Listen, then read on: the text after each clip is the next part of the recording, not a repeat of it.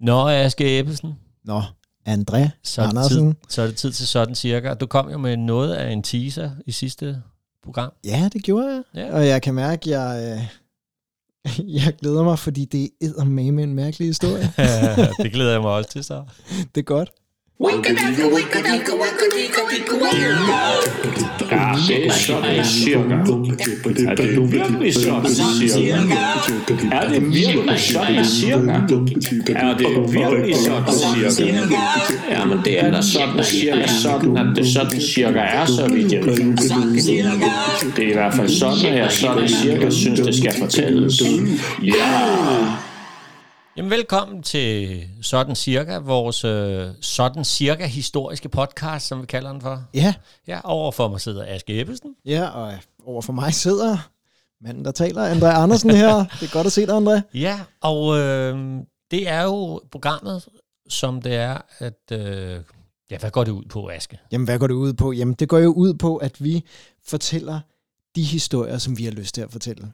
Og det synes jeg er Ja. ret fremragende. Og vi fortæller dem, sådan som de cirka var. Altså, vi er, vi er jo historiefortællere os to, ikke? Jo. Som du har sagt. Ja. Nu gentager jeg det, vi er ikke historikere. Så Men vores historier i det her program, i forhold til når vi nogle gange står på en scene, det er jo, at vi prøver, at, eller vi tager udgangspunkt i uh, ting, der er foregået i historien, i verdenshistorien. præcis. Det kan så være i det lokale historiske nogle gange, eller i det filmhistoriske, eller i verdenshistorien. Ja. Men der kan man jo igen, som vi har sagt her i de første par programmer, så vi kan få alle med, ja. øh, at øh, man kan jo altid gå ind lige og starte med at høre vores introduktionsprogram, fordi så ved man, hvad det sådan cirka går ud på. Ja. Det er ikke så Præcis. langt, så det kan man starte med. Ja. Nu fik jeg sagt filmhistorie, Jamen, det gjorde du jo. og, og sidste gang, der var du jo sådan rimelig øh, nede i filmhistorien. Det var jeg. Det var jeg. Vi var, øh, vi var jo lige forbi himmelskibet, og vi skal i den grad til himmels Ja. her nu. Er det en fordel lige at høre det forrige program, hvis man skal høre Nej, den det behøver historie? man ikke. Nej, Det okay. eller, eller selvfølgelig skal man høre det. Selvfølgelig. Men man skal vel høre det for din fantastiske øh, luftballonhistorie. Men øh, nej, man behøver ikke noget at have hørt det andet program, før man hører det her. I forhold til denne her historie. Det er sådan med den her historie. Nu sagde du lokal historie lige før. Ja. Og øh, jeg har altid synes det var enormt spændende med sådan nogle UFO-bevægelser og sådan noget. Ja, og, det er der, og, det, og det er meget, jeg har altid tænkt, det er i USA, det foregår. Ja. Det er i USA, det foregår. Men her, der bliver det en lille smule lokalhistorisk. Vi skal en tur til Borup. Til Borup, Til Borup. Ved, som ligger hvor? Det ligger nede forbi Køge og ja, Ringsted. Ja, præcis. præcis. Ja. Og man kan stige af på stationer. Jeg har, altså, jeg har øh, kørt med det tog en del gange, fordi at på et tidspunkt, der havde jeg en kæreste i Borup, og, og man får ikke fornemmelsen af, når man stiger af på Borup station, ikke et ondt om Borup, men man tænker ikke, det er fordi, der sker alle mulige vilde ting her. men den her historie, ikke? ja. den starter julenat 1967. Okay. Og måske, måske har du hørt om det, jeg ved det ikke. Julenat 1967, det er nok den mest begivenhedsrige dag i Borups historie. okay. Fordi i julenat 1967, folk de har skyndt sig at spise af efter julemaden, og så er de kørt i deres biler og parkeret. Altså Borup er fuldkommen fyldt med folk, der står og kigger op mod himlen. Der er sågar kommet en Rolls Royce, hvid Rolls Royce, kørende fra Sverige for at være i Borup netop den her aften. okay. Og det, de står og kigger efter, det er de flyvende tallerkener, som de er blevet lovet, der ville komme julenat 67 for Åh. at hente dem. For- For at hente dem. For at hente dem. Dem, der står og kigger. Ja, og ved du hvad, jeg skal, Oh. nok, jeg skal nok komme tilbage, jeg skal nok komme tilbage til, hvordan, ja, ja. ja. hvordan vi endte der. Men i hvert fald, åh, altså der kommer ikke rigtig nogen flyvende tallerkener der. Julenat 67. Det eneste er, der selvfølgelig står nogle drenge, ikke så langt fra, og kigger på alle dem, der står og kigger, og så bare står og smider tallerkener og siger, her, her er jeres flyvende tallerkener, selvfølgelig. Men det her, det er startet et halvt års tid før. Ja. Vi har en taxachauffør, okay. Og han hedder Knud. Knud, næsten Knud Viking, Knud Viking. Ja. Og Knud, han, øh, han har en aften siddet og drukket sig en, øh, en brandy, tror jeg det er, og ligesom ja. røget sig en cigaret, da han pludselig har hørt en stemme, der siger, nu skal du lytte til mig. og så har Knud lyttet, og igen siger stemmen, nu skal du lytte til mig. Og, og Knud lytter. Det er sådan, at pludselig så er Knud kommet i kontakt med et rumvæsen, og prøv at høre, det er ikke bare hvilket som helst rumvæsen. Okay. Det er Orton. Har du hørt om Orton? Nej, Orton. Nej. Og, noget, og Orton er også, det er faktisk sådan, at Orton fortæller Knud, nu skal jeg lige holde alle trådene samlet, at Orton før har været på jorden i skikkelse af Jesus. Okay. Men nu er Orton så taget til det ydre rum, og Orton fortæller Knud, Ja. at der vil komme en atomkrig Nå. på jorden. To tredjedel af jordens befolkning, de vil blive udslettet. Den sidste tredjedel, de vil blive hentet i flyvende tallerkener, og så vil de blive taget op til en planet, hvor, at, at, og, og det var lidt det, jeg fortalte om i sidste program. Lidt det, altså det her, der, der er fred og fordragelighed på den her planet, og, ja. og, og luften er helt ren og sådan noget. Og så når de har været der lidt tid, og alt det der atomhalløj er færdigt på jorden, så vil de komme tilbage igen. Og på det tidspunkt, der vil løven kunne bo ved siden af lammet. Okay. Altså, at, at man er pacifister, og der er ro, og folk er blevet Det er jo fuldstændig ligesom den øh, film, du fortalte. fuldstændig ligesom Ja. ja. filmen faktisk. Folk er blevet altså ophøjet væsener af at have været der. Ja. Ja. Men Knud, Ja, Han får- jeg fik bare lige lyst til at sige, vi var, altså, og jeg kan næsten forestille mig, for i 1967, der må ja. Ja. den kolde krig have været, Jo, været jo, jo. meget godt op at Ja, køre. præcis, ikke? præcis. Øhm, så man er bange jo Ja, for netop. atomkrig man er og så videre. helt vildt bange for det, ja. Ja. ja. Men, øh, men Knud, han er sådan ret karismatisk, og øh, han, han finder ud af, at nogle gange kan Orton tale igennem ham. Ja. Så han får samlet sådan en gruppe af folk i Borup, af, af lærere og ejendomsmalere, og alle mulige folk, der ligesom har læst om i UFO-nyt, at hey, der er en, der, der har fået kontakt med et rumvæsen. Nu kommer jeg til at grine meget af ham, men jeg tror, jeg tror virkelig, han har troet på det, Knud her i hvert fald. Men de kommer i hvert fald, og så sidder de klar med blokke til at skrive ned, hvad Knud han siger. Fordi nogle gange så åbner han munden, og så snakker Orton igennem Knud. Ja. Og jeg tænker også, Han er simpelthen blevet et ufo-medie. han er blevet et ufo-medie, og folk de skriver alt, hvad han siger, og, og det er også som om Orton, skråstreg Jesus, skråstreg, ved godt, hvordan man får engageret danskerne. Fordi på et tidspunkt, hvor Knud åbner munden, så siger Orton, at ved atomkrigen vil hverken Carlsberg eller Tuborg og, og, og, altså klare den. Og så, puha, det er noget skidt, ikke? Så må vi, vi må hellere hjælpe ham, Knud, med at, at finde ud af, hvordan, altså, hvordan det her det hænger sammen. Ja. Og Knud, gennem Orton, han får fortalt, at uh, folk de skal samles der i Borup, hvor de er, og så skal de bygge en kæmpe bunker. 440 kvadratmeter bunker, og der skal de bruge øh, 25 ton bly Ja. i forhold til den dag, hvor rumskibene kommer, så er det bare et rigtig godt sted at være. Okay. Og rumskibene, de kommer jo juleaften 67. Og ja, 25 tons bly. Og han får simpelthen engageret folk, der kommer og graver den her bunker, og folk de kommer og kigger, og det, det er sådan helt... Øh, og folk de går meget op i det, i det her. Altså dem, dem der er med i Orton-bevægelsen, går meget op i det. Der er sådan en historie om en, der kommer forbi øh, en af hans venner i, i Borup.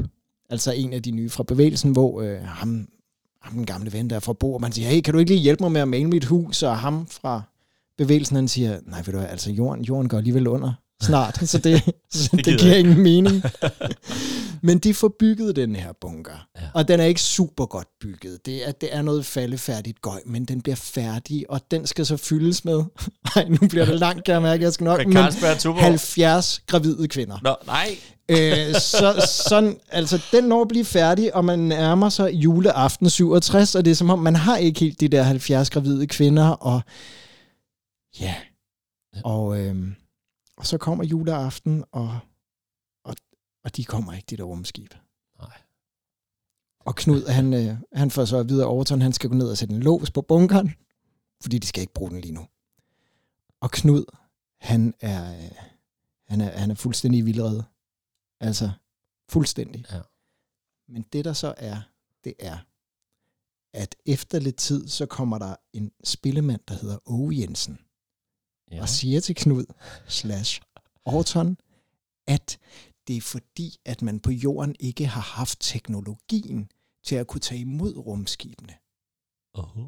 Så det med, øh, det med julenat 67, Ja. det øh, var så fordi, at der, der skulle Åge Jensen gå i gang med at lave en atommaskine, en motor, Okay. en motor til rumskibene, og den skulle laves ud fra øh, Keopspyramidens mål. Okay. Og efter det, der, der Knud, han bliver sådan opfyldt af energi igen, og tænker, okay, så øh, altså, de har endnu ikke været der. De skal Men komme, var, de skal, men jamen, der de skal var komme, en god når, grund til, at de ikke har været der. der er en god grund til, at de ikke har været der, men de, ja, de skal komme, når motoren er færdig, og hvem ved, om, øh, om, om der en dag lander en masse flyvende tallerkener i Borup. Jeg ved det ikke. Det er fantastisk. Vi sender lige en tanke til Knud. Knud, Knud Viking. Knud Vej. Ja, det er også Knud Viking. Det er fantastisk. Og sådan cirka. Det er da også en vild historie, altså. Ja, og, og Ja. Må jeg, jeg vil lige spørge dig, har du, har du hørt om den Nej. før? Aldrig. Fordi at jeg har spurgt min, øh, jeg har spurgt min far, han var sådan, Nå ja, det kan jeg da godt huske.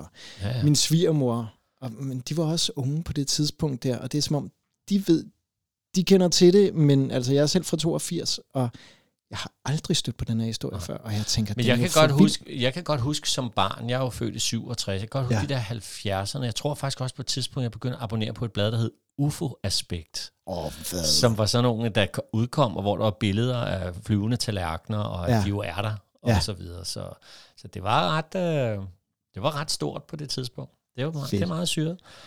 Det, ja. Nå, og hvad, du sagde noget med... Øh, Ja, hvad sagde jeg noget om sidst? Øh, Jamen, det, var- det var i virkeligheden bare en lille teaser om, at vi ikke skal falde af hesten. Men, øh, Præcis. Ja. Det var det, du sagde. ja, men denne her historie, jeg vil fortælle, øh, den, øh, den kan altså også starte mange forskellige steder. Ja. Øh, og jeg tror, at jeg vil starte den i øh, 1921, da jeg ved ikke, hvorfor jeg skal ramme alle de franske navne i det her program her. Jamen, det er godt, du tager dem. Malgré tout får en kugle for panden. Okay. Og er stendød. Ja. ja. og så, fik du mig til at grine navnet først, og så... Ja. Ja, Men, øhm, og det er fordi, at han eller hun, det ved jeg faktisk ikke, har Nej. dårlige ben. okay. Det er en hest. øh, men det er ikke en hvilken som helst hest. Nej. Nej, fordi der kunne, så det synes jeg egentlig er et meget godt øh, ti- tidspunkt. Det er faktisk en hest, hvor man overvejer, hvad man skal gøre af dens nu øh, døde krop. Ja. Hvordan man skal øh, ligesom opbevare den. Ja. Eller hvordan. Og så finder man ud af, at det man vil gøre er at skære håren af. Og så giver man den Skær, et, øh, skær hvad af, siger du? håren af hesten. Hoven, okay. Ja. Og så sætter man et sølvskilt på. Ja. Hvor der står, jeg bar kongen over grænsen hen, da Sønderjylland blev dansk igen. Åh. Hvad siger du så? Ja, hvad, hvad, hvad siger jeg så? Det, det er noget at... Ja, det, noget, det er jo noget, et sted at starte Noget at historien. slæbe rundt på, jo. Jo. Fordi vi er tilbage i, øh, det var i 1921, men i 1920, Ja. der sker der jo noget. Første verdenskrig er slut. Ja. Og øh, i 1920, der er nogle af alle de, øh, altså den del af Danmark, som vi har tabt i 1864, Ja. der er der jo stem, øh, valg omkring, om man vil genforenes med Danmark eller ej. Mm. Det er det, der får. Det sker i 1920. Ja.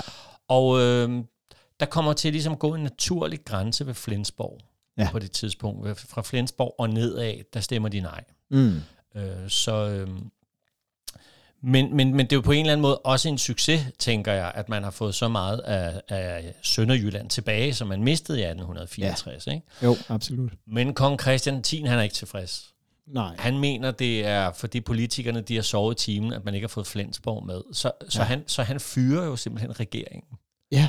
Ja. Det er jo for vildt. Ja, det kan man. Det, det kunne han åbenbart. Og det gør, at uh, tidligt på året, der er der sådan, der er han simpelthen så upopulær, Christian den 10. Ja. Virkelig, virkelig upopulær. Øhm, og der er kæmpe demonstrationer inden, øh, øh, jeg tror faktisk det er på Amalienborg, eller også er det Christiansborg, det er jeg ikke lige sikker på. Mm.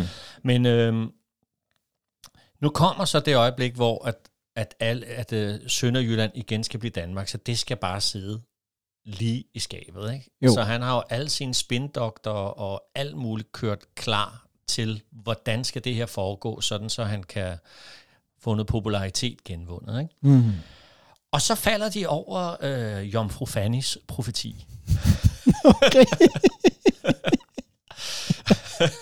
Den, det havde jeg ikke set komme. Nej, vel? Nej. Men Jomfru Fanny, Ja. Øh, hun, øh, jeg tror nok, hun hed Inge, øh, Fanny Inge, eller sådan noget lignende. Det er Ja. hendes rigtige navn.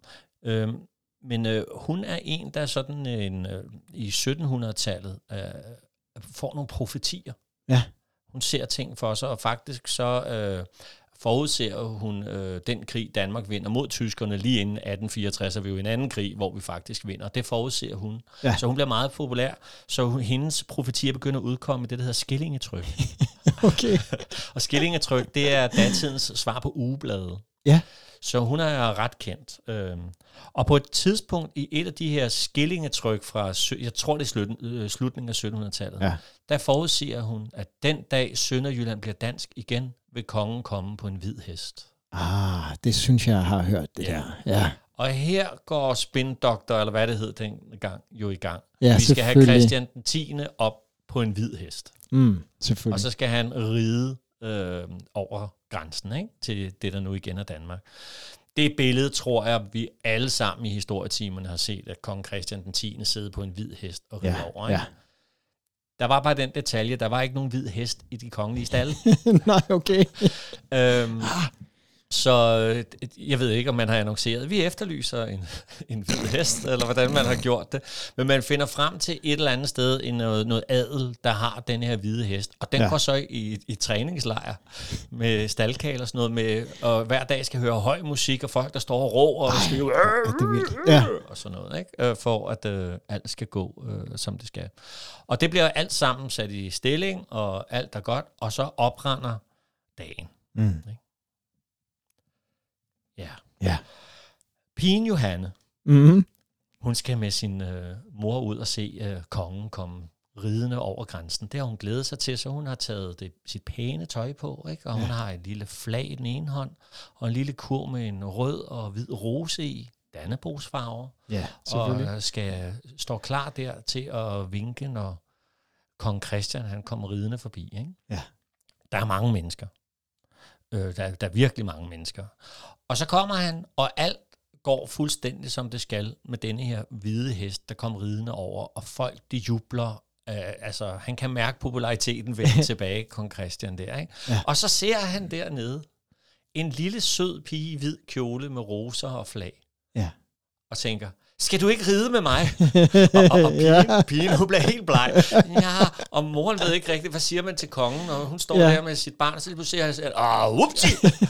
så sidder Johanne op oven på hesten, Ja. sammen med Christian den 10. Og hvis man ser billeder af det, så er Ja. helt, ui! Okay. Nå.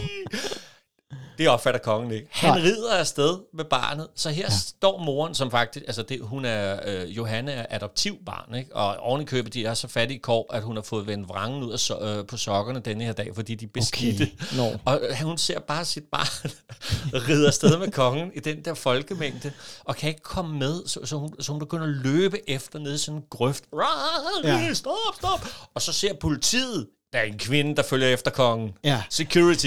så de over, overfalder kvinden, og så, Nej, nej, så nej, barnet nej, kommer nej. længere og længere væk fra sin mor. Ja. Øhm, og øhm, så på et eller andet tidspunkt, så øh, får hun jo indhentet, og så øh, kongen ser så den der mor, der står, jeg skal mit barn! Og hvor han ligesom, "Hmm, må jeg ikke få lov at beholde hende, svarer han så. og hvor efter med sådan lidt høflig, hun Ja. ender med at få sit barn tilbage. Ikke? Jo. Øhm, han rider jo videre øh, på hesten, og på et tidspunkt kommer vi så langt ned, hvor det er, at han skifter hest. Og her er der nemlig forskellige historier. Fordi nu, øh, nu har han ligesom reddet igennem, igennem, og det er gået godt, men nu tager han en af sine egne heste, en sort Ja. hest fra sin egen stald. Ikke? Ja. Og da han skal op på den, så er den ikke blevet vant til støjen, så, så det ender med, at kongen han skvatter af hesten Åh oh, nej.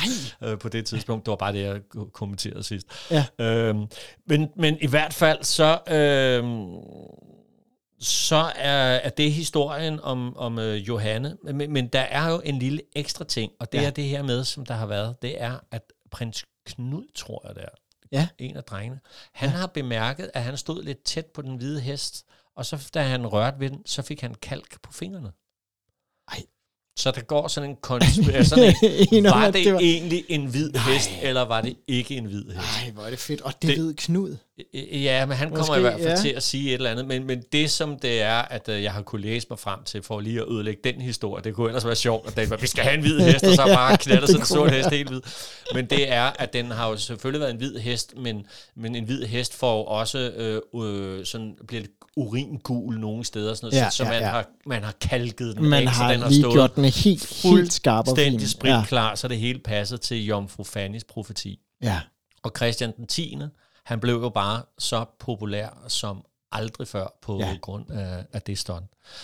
Jeg synes bare, det er et fedt billede, at den der lille Jamen, pige det er det der, da der også. bare Det er det bliver også. hævet væk fra sin mor. Det synes Også, jeg også fordi jeg kan kun huske netop det der sort-hvide billede, og filmet lidt nedefra, og man ser ham komme ridende der, og det, og det- det er meget... Hvis nu vi kan finde et billede af det, vi må lægge op på Ej, Facebook. det var da Skal en god idé. det op Jo, der? jo. Det synes jeg. Jeg tænker også, måske skulle vi også lige finde et, øh, et billede af, af, bunkeren i Borup, så også lige at smide op, fordi at, Det at de findes faktisk. Og så tænker jeg også, hvis der sidder nogen i Sønderjylland, nu vi er jo her fra, fra Københavnsområdet, Sjælland, Ja. og det, altså hele det her med genforeningen, vi har jo slet ikke nogen idé om, hvor stort det er i Sønderjylland. Det er jo Nej. Familier, Ja. der, har, øh, der er blevet genforenet. Ja. Så hvis der er nogen, der kender nogle andre historier om hele denne her genforening, så bare skriv til os Ja, inde på endelig. Facebook. Øh, det vil vi synes var herligt. Meget gerne. Det var Christian 10., Johanne og Jomfru Fannys profeti, og Hården, ja. jeg bar kongen over grænsen hen, da Sønderjylland blev dansk igen.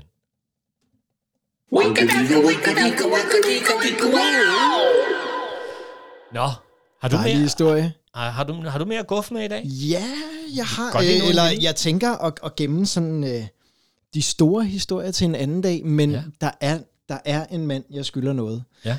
Og det er jo Ole Borg, som jeg har omtalt Nå, ja, i et tidligere program, Det er rigtigt. Hvor jeg fortalte om, at han døde af en nyresten. Det tror jeg var i første program. Det tror jeg også, ja, og jeg tror, jeg fik sagt det, fordi jeg vidste ikke så meget om ham.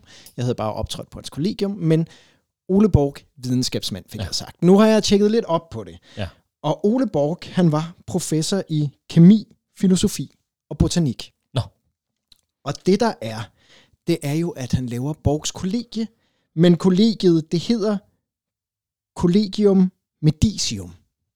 Tror jeg, det er flot, ikke? Sådan cirka. Sådan cirka, men ja. Det der er lidt, lidt påfaldende ved det er, altså professor i kemi, filosofi og botanik, hvorfor, hvorfor medicin? Altså hvorfor noget, ja. Der peger den vej? Ja. Det viser sig så, at, at, at det har intet at gøre med medicin. Intet det er fordi, at han har været lidt forelsket i en fra Medici-slægten i Italien, og han har været dernede, og åh, det kunne ikke blive dem, og, uh, og så tilbage, og så øh, grundlagde han det her kollegie senere. Og så fortalte jeg jo om den her nyresten, der tog livet af ham. Ja. Det er rigtigt, at den gjorde det, men det var faktisk selve indgrebet, da man skulle fjerne nyrestenen, der tog livet af ham. Den var så stor, den her nyresten, at man fik fat i, hold nu fast, amtsmesteren i barberlaget. Okay, Amtsmesteren i barberlaget. Det, det, det måtte være sådan en mand, sådan. der skulle operere Ole Borg. Og det gør han, han får nyrestenen ud. Men Ole Borg dør. Nå. Men nu fortalte jeg sidst, at nyrestenen, der, der findes en tegning af den på en pude. Det gør der også. Men ud over det, så er det som om, han har været en lille smule fremsynet i forhold til det her med Collegium Medi- Medicium, selvom det ikke havde noget med medicin at gøre, fordi at den dag i dag, og jeg har ikke set det, der kan man tage ind på Medicinsk Museum i København og se Ole, Ole Borgs nyresten.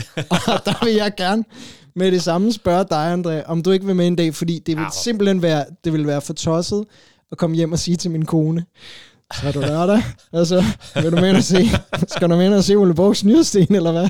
så så der, der tænker jeg, der skal jeg have en, øh, en, en, en lidt nørdet Ja, øh, ven med. den, så- tager, den tager jeg gerne på mig. Fedt. Tak. Fedt, mand. Sådan cirka. Kan vi nu mere? Ah, det, det kan vi måske godt. Skal vi, skal vi øh, lige tage en lille hurtig en? Eller? Ja, har du en lille hurtig en? Ja, altså, øh, jeg har en historie, som jeg ved, jeg har delt med dig, øh, Ja. fordi at øh, du er begyndt nogle gange, jeg laver byvandringer her i Helsingør, og Ja. når jeg ikke kan, så tager du Så den jo for tager mig. jeg den. Jo. Men vi har jo en historie, jeg synes er så vild, Ja. øh, som, øh, som jeg, jeg lige får lyst til, for den er ikke så lang. Vi har jo en domkirke, Ja.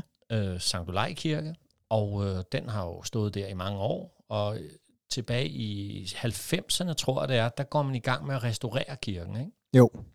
Ej, og jeg glæder mig allerede. Jeg kender ja, den jo. Ja, det er Ja. det. Og øh, det, så får arkeologer også lov til at være med i det arbejde. Ja. Men der har faktisk allerede tilbage i 30'erne, tror jeg, været nogle arkeologer, der før har fået lov til at kravle ind under domkirken og få åbnet nogle af de kister, der ligger der. Ja.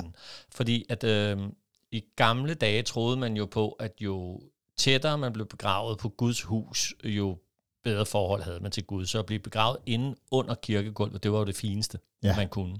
Og det er faktisk derfra udtrykket stinkende rig kommer, fordi Ja. der bare om sommeren er begyndt at lugte oh, så er- forfærdeligt. Ikke? Jo, jo, så jo. uh, der er en, der er stinkende rig her. Ja. Men så åbner man en kiste fra en ung kvinde, der hedder Sille Marie. Ja. Ja. Og øhm, det er tydeligt fra starten, at hun har været gravid, da hun døde. Mm. Og det kan man se, fordi ved siden af hende, der ligger der noget babytøj. Ja. Og øh, dengang, øh, der troede man på, at øh, hvis en kvinde døde gravid, så ville hun føde efter sin død nede i kisten. Ja. Så hvis ikke der lå babytøj ved siden af, så ville hun stige op af kisten og tage rundt og finde noget babytøj til sit barn. Ikke? Jo. Så derfor var det en vigtig ting. Og det ser arkeologerne i 30'erne der. Sille Marie, øhm, babytøj, hun har været gravid, på med låget og ind igen. Ja. Så er det, man skal restaurere her i øh, 90'erne, eller også er det i starten af 2000-tallet. Det er sådan cirka der omkring. Mm. Ikke? Og øh, så får arkeologerne lov til at gå ned og åbne kisterne igen. Og øh, det er nemlig ret fascinerende, fordi der har åbenbart været sådan en god luft, at de er meget mumificerede øh, ligene dernede. Det er sådan Ja. lidt ligesom Tollundmanden og det der sorte læderhud det, er, og sådan det er så vildt at tænke. Ja. på i dag, ikke? Også at Jo. det stadig er... Ja. Og så åbner man øh, kisten til Sille Marie, Mm. og der ligger hun. Og ved siden af ligger babytøjet. Så løfter man babytøjet, Mm. og nede under babytøjet, der ligger der et dødt spædbarn, Ja. Som man ikke har skrevet noget om der tilbage i 30'erne. ja, men den er så vild, den historie jo. Ja. Og så er det jo historikere øh, modsat os. De er helt klart jo går ind og finder den logiske grund, der hedder sikkert noget tjusk tilbage i 30'erne, man ikke Ja. har løftet tøjet. Ikke?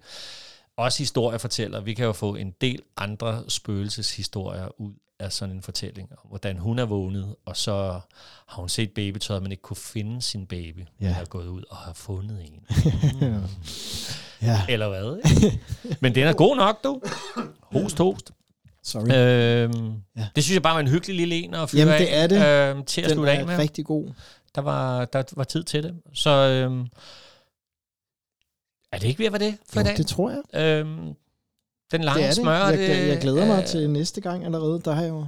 Ja, der er Det bliver masser. godt, du. Ja, den lange smør, det er dig eller mig i dag. Skal vi slå om Det det? Okay. Papir, sten, saks, papir. Okay. 1, 2, 3. Nu. Det bliver Ah. mig. Øhm, så den tager jeg. Tag den. Så vi mangler kun den lange smør, så tak for i dag. Vi ses øh, til næste afsnit. Det gør vi. Du har lyttet til Sådan Cirka, der er produceret af Andrea Andersen Teater Company, tilrettelagt og indtalt af Aske Ebbesen og Andrea Andersen. Du kan læse mere om vores podcast, liveoptræden og byvandringer på sådancirka.dk, andreaandersen.dk og askeebbesen.dk. Så er du selvfølgelig også velkommen til at følge Sådan Cirka på Facebook-siden af samme navn. Det var Sådan Cirka den lange smør.